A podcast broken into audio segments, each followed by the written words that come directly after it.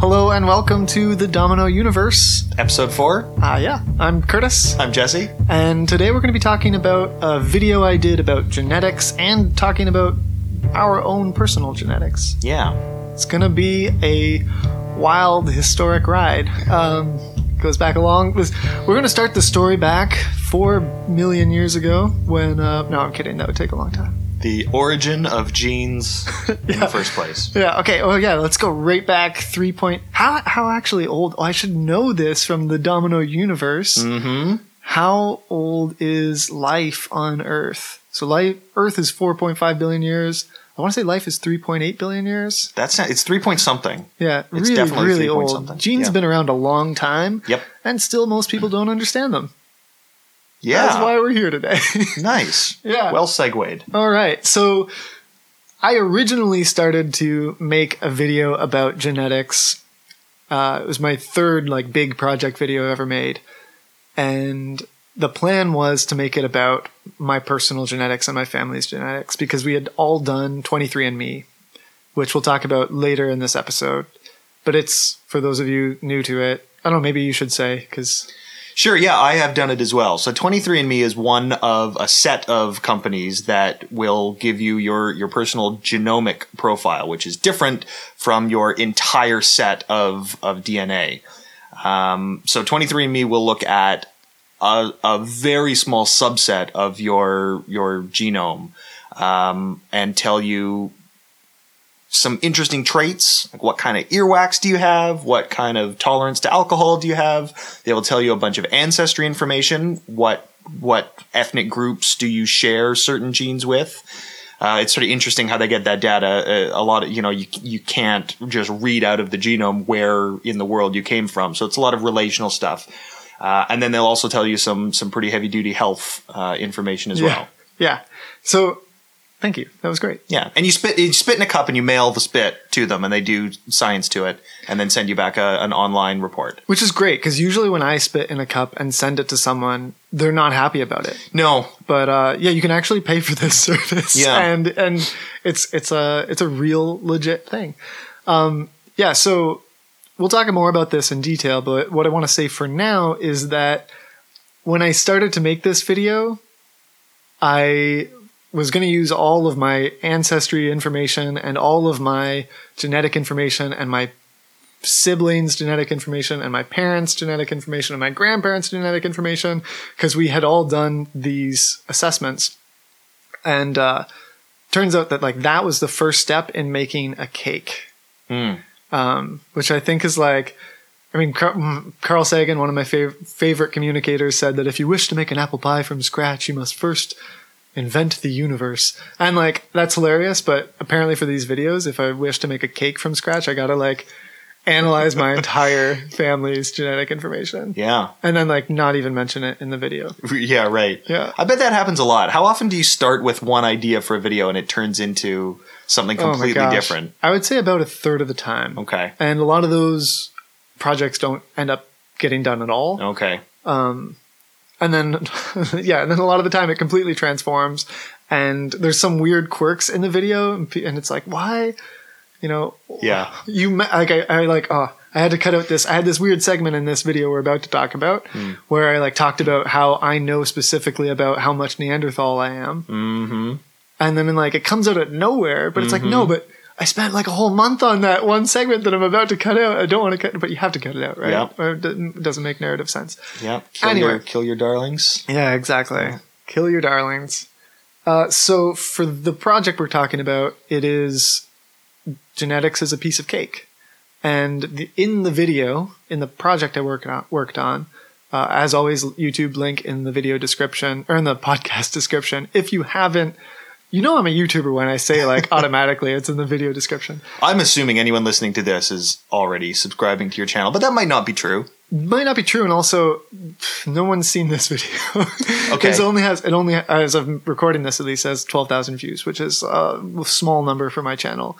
Um, but what I did for those of you that haven't seen it, or those of you that need a refresher, is I wanted to make a video about how genes work, because a lot of people know that they have this code, this alphabet in their genome, or in their in their cells that tells their body how to make things and what to do, and that's the code that makes them up. But it turns out like very few people know how that code gets transcribed and translated into actual living people and plants and everything alive. So I wanted to make a video about how to turn code into stuff. Um, and so the video is using a genetic recipe to make a cake. And the analogy or the metaphor there is that the code is our genetic code is like a recipe, and each of those ingredients that it codes for is like an amino acid. And when you put all those amino acids together in the right order and you follow the right instructions, you end up with a protein, or in my case, a cake. Um, turns out that this is like the number one worst way to make a cake. if you want to make a cake with 418 steps over the course of two hours of just mixing the ingredients, this is the way to do it, though. So, um, so I made this, went through this whole process to make this cake, to make a video about how we what what it, and the, I don't even mention it in the video, but this is transcription and translation of genes into proteins. Um, turns out the cake was good. Yeah, it's it's that sounded like a genuine reaction in the I was- video. I was so shocked. Yeah. I've never made a cake before. okay. Uh, as you can probably tell if you look in looked in the video, you see my oven, and it looks like a disaster war zone. Um, I don't bake things, but it was actually like a pretty good vegan cake. Nice. Also, it's pretty hard to find a recipe for a cake that has 21 ingredients. Oh, you found specifically 21 because of the amino acids. Exactly. Okay. Yeah, because there's 21 amino acids, and I wanted to make a cake as I wanted to use a gene sequence that was as similar as possible to something that we'd really find. Yeah. Um, I don't think we need to go in the details of how transcription and translation works. I don't know. Uh, well, I a video certainly can't go into detail about it, so I'm happy to just leave it with With the video. Go look up on Wikipedia. Yeah, fair enough. Yeah. The basic like the very very basics is there's codons. Um, so there's three base pairs and each of those codes for a specific amino acid. Because of maths there's redundancy. Um, but yeah turns out that it's like really complicated and it happens super quickly. Um, i mean every one of your cells is going through this really complicated process that for me so it took me two hours to mix the ingredients to make a, a tiny little protein cake and that process in your body is happening like 300 times faster hmm. and that's wild to me Was your cake? How many instructions did you say it was? 418 418. Is that approximately what a protein's length is? Like in terms of that many amino acids make up your average protein? So my first idea for this, well, it was my brother's idea to do the cake thing. He's a genetics researcher and genius, so that's he comes up with a lot of good ideas. But anyway, um, that was my first thought. I was like, I'm going to actually use a use a protein that I that is known and make a cake recipe out of it. Okay. But even the smallest protein is way bigger than that. Okay. Um, and like I did the math and I was like, oh, I'm going to be mixing ingredients for three days. This is going to, that's not going to be any fun. This is before the Domino Universe video. so like a three day long Yeah. repetitive process. yeah, exactly. it wasn't familiar to you at this No, It was not, it was starting to be. I had Yeah. done, the Domino Universe was just a couple months before. oh, I so see. Okay. So it's just starting to, since we're a podcast that talks about timelines, um, not that it's really relevant, but um, yeah, I was just starting to get familiar with this. But I mean, man, I've done so many more projects by now that are like Mm. way more repetitive than two hours of mixing a, a cake, hmm which is, I don't know how this has become my life, but no complaints really. Yeah.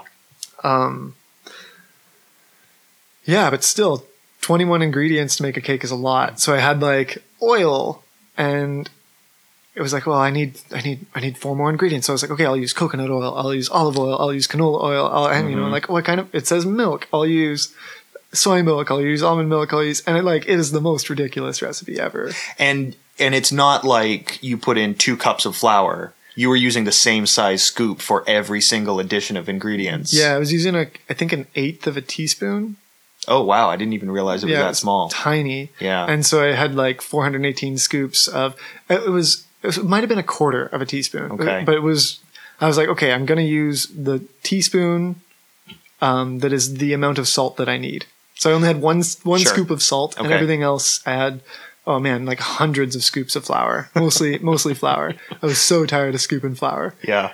Um, yeah, and like also it took it didn't take long just because I had to scoop them, but the way co- genes work is that there might be like AUC to code for white flour, and there also might be AUG to code for flour, mm-hmm. and there might be like you know there's a bunch of different codons that say the same thing. Yep. So every time I didn't just have to like see white flour and scoop it. Mm-hmm. I like went to the ingredient li- or went to the the genes, saw the thing, found the you know went to the went to the table, found out what it coded for, and then f- found the thing in, my table of 21 ingredients and scooped it once Yeah. Doing the manual lookup every every, single time. Then on to the next one. Um, so yeah, don't recommend the cake recipe, but it is in the video description if you have if you some reason for some reason want to do that. Um, but yeah, in terms of it being a, gen- a metaphor for time, for metaphor for time, thinking too much about the Domino Universe, a metaphor for genetics, I think there's, I think it's a great idea. Again, not mine, so I feel fine about saying that. Yeah. Um, It's better than a like a a you know your genome is a blueprint or a computer code or something like that. yeah, Um, yeah, I agree that the uh, baking a recipe, um, you know, a cake is much more than just a pile of ingredients. In the same way that a, a constructed body is much more than just uh, like you can't look at someone's DNA and and know how tall they will be or exactly what shape all of their features will be. Yeah. It's sort of a product of those ingredients mixing together and being subjected to environmental forces like being baked in an oven and, and mixed into a cake. Yeah. You know, and similarly, the recipe doesn't tell you what the edges, you know, what the perimeter of the cake will be or where all of the little bubbles of gas will form. It's all sort of a, it's a, a process. yeah. More than the sum of the parts. Yeah. Yeah. Yeah, that's absolutely right. And I think like there's also so many there's so many metaphors that I could have gotten into that I didn't. Mm. Um they just like lend they lend themselves really well to cake. Mm. Um like one thing that I that I did really quickly in the video, it's like 5 seconds in the video, but is the entire process of transcription, Mhm. which is like basically when we have genes, we have this recipe in our genome that we like basically photocopy and takes like a negative of so all the, all the base codons get flipped over into RNA and then that gets used and there's um, instead of A T C and G it's A U C and G anyways that's like the, in the video that's like a 5 second clip I just like photocopy it and it changes and no one really noticed but I feel like that worked well and I also think that there's things like you pass on recipes Mm-hmm. um, recipes evolve over time. Mm-hmm. And one thing I would have loved to do if I was still a school teacher is to make cupcakes with a class and get each of them to make a like modification to their own little cupcake Yeah. and then get the students to vote on like what cupcake is the tastiest Mm-hmm. and then make that recipe again but get kids to modify it Mm-hmm. and then get them to vote. I'm not going to Mhm. repeat this forever, but you could go on forever Yep. like that, right? Until you Yep. get the best cupcake ever designed by preschoolers. Yeah, I was going to talk about that because you mentioned in the video that recipes are passed down, recipes evolve, and and they do. But there are ways that you could adjust that process to make it much more like genetic evolution. And uh, boy, that would be a time-consuming, difficult project to do. That would be super interesting to actually genetically evolve a, a cake, a cupcake recipe.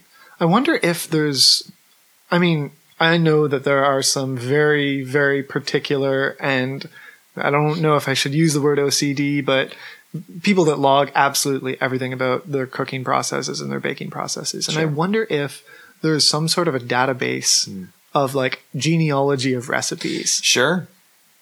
There's probably, that probably exists somewhere. Yeah. Yeah. Yeah. I bet you're right. Yeah. Because I think that would be a fun project. Yeah. I wonder if that's a project I could do in a video somehow. It's like, here's this recipe. Evolve it and we'll do like a bunch of iterations or something. I don't know how. I think what you would need to do, I think, so a lot of the time, I think if you're following a recipe, the recipe is written and set. And what you're actually doing might not match the recipe exactly. You might, oops, I splashed a little bit too much vanilla in. So there's your random variation. But then when you pass the recipe itself down, you're not necessarily capturing that extra little splash of vanilla. So this batch of cookies, cupcakes, whatever, might turn out to be a little better, a little worse. You've got this variation, but the recipe remains a digital hmm. thing.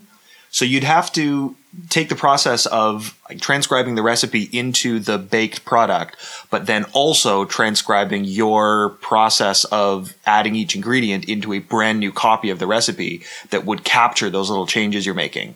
So like you follow the instructions in the recipe, but then before you mix all your ingredients in the bowl, you then weigh them or measure them very precisely and see what did I actually do and copy that into a new recipe That would be really, really cool. yeah. It would take a long time, but you'd get evolution by natural selection actually happening. Through cake. Yeah. That'd be neat. I would love to do that. Do you know the story of the boats? The evolved, uh, No. the evolved boats. I can't remember where I read this. It was almost certainly in one of Richard Dawkins' books about biology and evolution.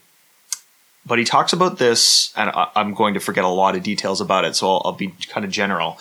But there's a, a culture in a tropical island environment that has been building boats for, for many generations. It's a, like a largely fishing and uh, and ocean based uh, society, and the way they build their boats is by copying as close as they can the boats that they have around them. And if they make a mistake and the boat doesn't work very well, then it crashes. It gets sunk by the by the ocean or or uh, uh, you know trapped on a reef or something like that, and doesn't make it back. But the boats that are good and successful and strong, they make it back and they get copied. And you can see evidence over time of the boat structure actually evolving because of this natural process, undirected. Yes, there are people involved, but they aren't they didn't come up with this process to evolve a boat. They were just copying the boats that were around them, and it naturally evolved a better and better boat structure. That's so cool. It is, and it, it matches it matches so well what evolution actually does. And this is like a continuous process that's been going on for you know centuries at least. So there's a quite a good track record of uh, of boats, That's many generations. Yeah, I feel like there's so many examples of that in like this is one of the things that blows my mind when people don't believe in evolution. Hmm. You see these processes that are happening culturally on a pretty short time scale. Mhm. And it- like these boats. Mhm. And it's like how like this is so clearly a thing, Mhm. right? And Mhm. like if if inheritance exists and you can see that by looking at your kids, Mhm. then you can t- you can tell that like this must happen if you if it has enough time, right? yeah, boats is fascinating because I actually had I had an idea a long time ago. Might have been at the same time that I was doing this cake video actually, where I thought it'd be fun to make paper planes, Mhm. but get a robot that made the planes okay, and like just almost randomly folded paper and then like drop them off of a tower Mhm.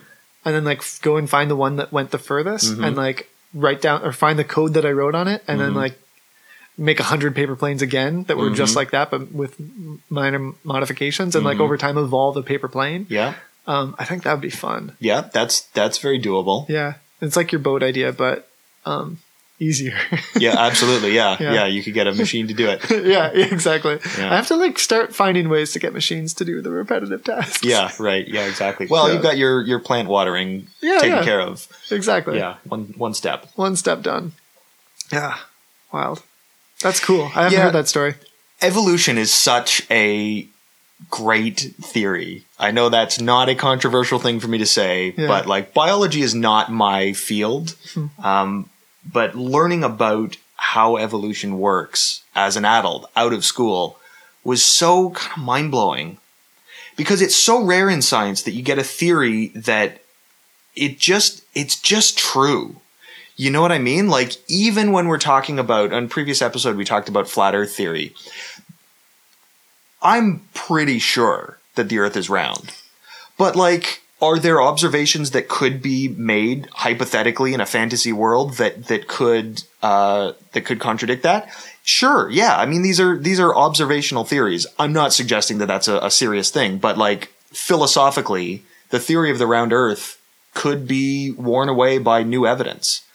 But evolution works like a mathematical theory where it's it's almost necessarily true. Like you say, if if you have a few simple pieces to start with, like inheritance with variation and not everything survives to the point of of replicating, you necessarily get evolution by natural selection. There's no way around it. That's so amazing to me. But Yeah. absolutely. I like when I did I, I went to a Catholic high school. Okay. and they really didn't talk about evolution much because Okay. back 10 years ago 12 oh man more than that i'm old. Anyways a, lo- a long time ago when i was in high school the catholic church was like well, i don't know about evolution as much you mm. know we're- and it was just not really addressed in my science classes. Mm-hmm. And i didn't discover like really get the bones of the evolution theory until middle university and it just blew my mind away it was like wow Yeah. now everything in the natural world makes sense. Yeah. You know, and it's like this beautiful thing where it's like, oh, I'm related to it. And wow, like, uh, you know, I can track, we can track this back and we can learn things about, about what works, you know, like we can, we can design windmills over, off, off of the, the wings of birds or the, the fins of fish because they've evolved and have had millions and, or billions of years to perfect that. Yeah. And like, that's fascinating. Yeah. right. Yeah. Um, and it's also neat because biology is one of the messier sciences. Yes. And this is such a, like you say, such a clear and simple foundation for it to be based on. Yeah, and there was no, you know, there's a famous quote in biology that without evolution, nothing makes sense, and with evolution, everything makes sense. It was the one linchpin piece that just set everything else right in place in, like you say, a very messy field, a, a messy domain, um, with one theory, Yeah. everything just kind of works. Yeah. It's everywhere. I will, have, have, you've been to the Beaty Biodiversity Museum at Many UBC times, yeah. in Vancouver. Um, m- maybe my f- singular favorite thing there, they they have a giant whale skeleton Hmm. um, right at the entrance of the museum. And maybe my favorite thing about the entire museum is looking at where there used to be little legs. There's Yeah. vestigial um, kind of like hips that atta- would have that used to attach to legs because before whales were whales, they were land creatures that went they came out of the water and then they were land creatures for a while and then they went back in the water and became whales. Um, and it's mind blowing to me to be like, oh, of course, like why do why would whales ever have leg bones Yeah. without evolution? Yeah. And you see that now, and it's like, wow, what a fascinating story. Yeah, it's it really is incredible. Like there are lots of animals with vestigial organs, but whale leg bones in particular are just so incredibly useless. Yeah. Just bones floating in the middle of blubber and like there's there's nothing there. They don't have little leg nubs. They just have the bones in the middle of their gigantic bodies. Yeah.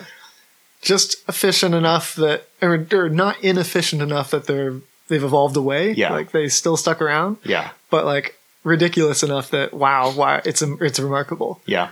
Um, Yeah, it's like an extra little half scoop of flour in your cake recipe that just it's been sticking around there. yeah, exactly. Yeah.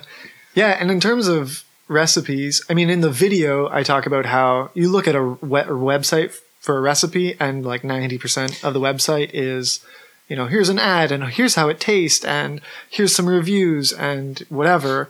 There's only a tiny amount that's the actual recipe. And our genetics is similar to that. Like Yeah. a lot of it is stuff that we still don't have any idea what it does, if it does anything at all Yeah.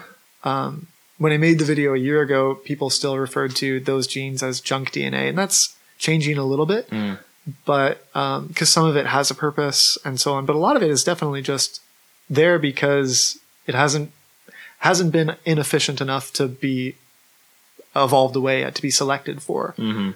Um, and it's fascinating to me if you look at our own our own genome is like mostly who knows what, Yeah. Which is kind of kind of wild. Yeah. I wonder if so. Getting towards 23andMe, Mhm. which is how I started to make this cake.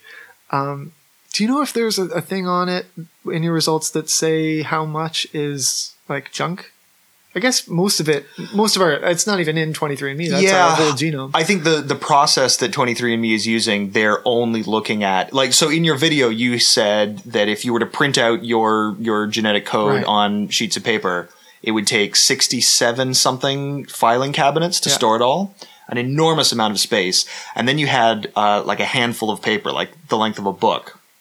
You said, but this is just what makes each of us unique. Now, that's not the comparison between junk DNA and functional DNA. What you were saying there is that little book of paper is what makes one human different from a different human. Right. Uh, so there's a lot of DNA that's really functional and important, but all humans share exactly that DNA. So 23andMe is, first of all, only looking at that tiny little book worth that makes one person different from another. And even then, they're only looking at specific letters within that book that are associated with particular traits or, or ancestry. Yeah. They're called SNPs or single nucleotide polymorphisms. So it's it's individual places where one person's DNA might be different from another's, but they're not even looking at that whole set. Thanks for the refresher. That You're welcome. much appreciated. Um, yeah, yeah. Oh man, there was. It's interesting that we can just simply go and somehow sequence what makes us genetically special yeah, or unique. yeah, I have like so I've put a lot of thought into this and it's I have mixed feelings because on the one hand it's like wow this is a remarkable technology and I can now know my own specific genes. Mm-hmm. But on the other hand just like you said I said most of it is the same. Like Yeah. it's I'm 99.9 whatever percent the similar to every other individual. Yeah, and it's odd to me that like we are what I what makes me feel weird about it now is like I'm so self-absorbed that I care about that like last little percentage point, right? That's a really interesting point. Yeah, I I think that 23andMe and probably the other companies as well, although I know less about them. For 23andMe, I think they do a really good job of framing their data and giving you the an outline of like how much should you trust this? What's the mm-hmm. science behind it? How certain are we of all of these results? But one thing they don't really emphasize is is that that like keep in mind we're looking at a tiny tiny fraction that makes us different. The overwhelming majority is identical between one person to another. My brother mentioned that there is a website that gives you and I'll try to find out what it is. I forget the name of it right now, but we'll put a link in the description. And it's a website that gives you your your genome without having to do the spit test. Okay. Um, and all that it does, it's it's only like 99.99% accurate, Uh huh. but it just like it just gives you your human genome, right? yeah.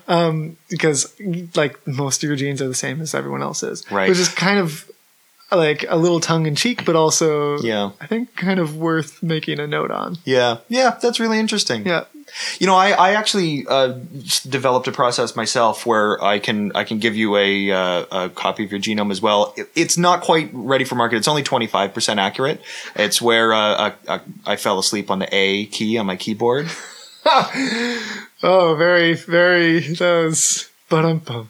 I know you don't edit these, but you can you can cut that right out. Yeah, I wish. No, I'm kidding. yeah, man. Still, even after making that cake, it's mind blowing to me that we have all of this complexity of life with four letters. Yeah. I mean, I know computers operate on two; they operate on zeros and ones, but still, like, wow, Yeah. that's pretty wild. Yeah. Yeah. Um, it's neat that they're so similar that like we've developed this way to to make machines computers do things on a, a two letter code and biology meanwhile over the past few billion years has has settled on a four letter code but there's a lot of similarity there in in in this sort of like digitizing uh, instructions definitely, it's neat maybe a future video. mm, But, uh, at some point. Cool. We'll see. Um, yeah. Okay. Getting back to 23andMe, Yeah. our experiences. The reason that I didn't end up using all of that information in a video is because of privacy. Hmm. Partly because of my privacy, because if I start talking about, let's say, the report that I know for my likelihood to get Alzheimer's, then like maybe at some point that'll affect my life insurance in some country that I live in or something. It's Yeah. not easy to know. But also because if I tell my results, then my living relatives will also have us be able to do the math to figure out what their results for certain health risks are. because we share I you know I share half of my DNA with with my parents and so on. Um, that's tricky because it's something that like it's a sort of privacy sharing that I can't control Yeah. or my siblings can't control. Yeah. And like it's also sort of privacy that we've never had to think about ever before. Yeah. How do you feel about it when you did cuz you, you're pretty open about your results. Yeah, I, I am, and I, I made a decision to be so. Um, it, it took a lot of thinking, but I I felt I don't want to get into all the details of it, but I felt that the benefits of of being open and honest and sharing this stuff outweighed the the costs uh, for me personally. But it's a really difficult question. Like you say, I'm making that decision on behalf of all of my relatives, and the way that our laws work, they don't really have a say in that and I, I can't really imagine a set of, of laws that would allow them to have a say in it that would also respect my ability to you know what I mean? Like you, you sort of we think of individual people as being the unit of of our legal system in a lot of ways. Like I have autonomy over my own body and my own beliefs and what I say. But when it comes to genetics, it that's just not the way that it works. And I really don't I don't know. I don't have an answer. Um, I've tried to deal with it as best as I can, and luckily nothing no disasters have come up yet. But uh, yeah, it's it's really tricky, and I don't know what the right solution is. Yeah. I mean, I think when it comes to genetics in general, I think that the issues that we are facing aren't issues of like health and safety, but they're issues of like who owns the rights. Yeah. Um, we'll talk about in our next episode, we're going to be doing an episode on genetic modification. Hmm. And like, we'll talk about that in more detail because those are tricky questions. And I think they're, they're the questions we're only starting to, to ask. Hmm. Um, how much Neanderthal are you? Oh, that's a good question. I don't know off the top of my head what the percentage is. And actually 23andme changed at one point how they how they tell you about it. It used to be I think it was 2.9%, but they stopped giving percentage because that I think that's just an oversimplification. Yeah. Um, but I know that you have looked up the report and have the actual numbers. I have the numbers right on hand. I have 287 variants, which is basically saying how many, how much variation from what they've looked at is from Neanderthal genes. Because yes, we have Neanderthal genes in us. At least m- most Europeans do. Um, I have 287. You have right here. I've got 272. I'm more Neanderthal. Yeah, it's a little bit of a thorn in my side. I always took some pride in uh, in the fact that I was I was highly Neanderthal. I did the test with some coworkers at the time at a a, a different organization that I worked at, and uh, I was actually not the most Neanderthal out of the set of us that did it, but I was on the upper end, and it was a bit of a point of pride. Uh, there was someone else who who was just slightly more European than me, which is hard to do.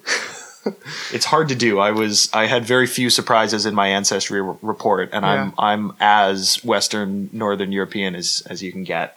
Uh, but yeah, one of my one of my colleagues was slightly more Neanderthal, and turns out so are you.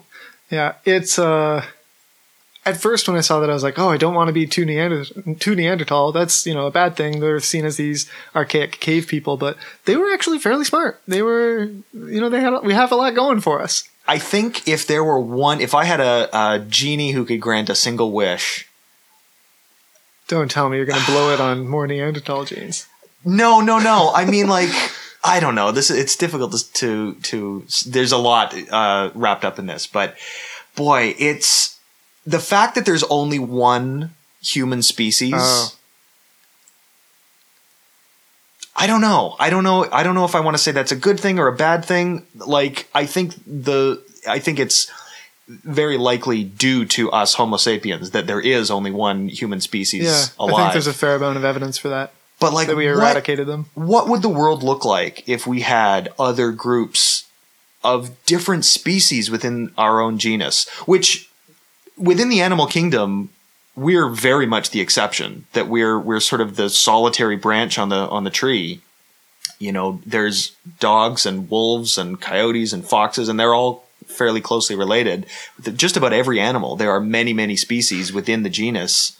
What would it be like? What would culture and society be like if we had neanderthals around? I have so many thoughts on that. yeah. One is that I think that that's a bit of a homocentric viewpoint too, because if you look at apes, you know, like there's gorillas and there's chimpanzees and there's all these sorts of creatures that are very similar to us in Yes. a big view. Yep. Like if I said to a dog, "Oh, it's like a wolf," it would be offended if it had the, the language to, to think so. I think. But then the other on the other hand, I totally agree. Um, and I mentioned this briefly in my marathon of human history video, which we'll talk about at some point. Because yeah, for most of humankind, there were many species, and then really in the last blink of an eye, they've all gone except for Homo sapiens, except Yeah. for us, and that's tragic. I think. I'll say I, I do think that you're right that we have other great apes that are are related to us, but I think that they're further like they're not in our genus. I Yeah. forget what the next level down is. Is it uh, family is is next, next level. Oh, the next level up. I think of it as up, but yeah. Next level up? um, There's a, f- a few, Anyway, but yeah. I guess what I'm really getting at, like even even if there were cephalopods that had language and culture and and could communicate with us more or less on a on an intellectual equal ground, uh, even that would satisfy what I'm talking about. I, I guess it's not the fact that we are closely related to another species, but like, what if you had competing? Not well, okay. Anyway, I think you know what I mean. What if I we do. had different species, distinct groups biologically that were sharing societies? Yeah, I think our entire culture would have evolved very differently. Yeah. I think like we would probably, and maybe this is just philosophy. This is I have no we have no data points to back this up, but I feel like we would be less opposed to one another and there'd be less racism and so on if we were like, wow, people can be really different and Yeah. we have to be accepting not just of people with different skin tones, but people with different entirely different anatomies, Yeah. right? Um like different species, right? Yeah. uh, yeah, it makes me sad. I feel like you know we lost a we lost a brother or a sister. You know? and that was our fault. Like we murdered them. Sure, yeah. So when I say I wonder what the world would be like if we had multiple species of Homo, we did, and we know what happened. yeah, I know that there was an episode in Future Bang about de-extinction. Yeah. Um, I would love to have a chat about that at some point because it's possible, like ethical ramifications aside, but it's possible that we could eventually Yeah. create another Neanderthal, Yeah. which would be mind blowing. Yeah. two quick things left before we finish. This is officially our longest podcast, um, but we, in terms of talking about diversity, uh, we try to always recommend a pod or a, another podcast or a, a Twitter channel or a YouTube channel that you can check out. Um, Jesse has one today. I do. Yeah, so I would like to point your attention towards Point Mutation, uh, who is a, a person on Twitter mainly, is, is how I know her, and she is into genetics and molecular bio, yeast and snark, beer, and SciComm. She's a researcher who, who studies genetics of yeast in particular. Uh, her Twitter handle is point underscore mutation, and uh, she's got some really interesting stuff to say about yeast, which are a fascinating branch of life. Yeah, in terms of how do we know things about genes? I mean, that was the yeast was the very first thing we uh, we found out the genome of. Yeah.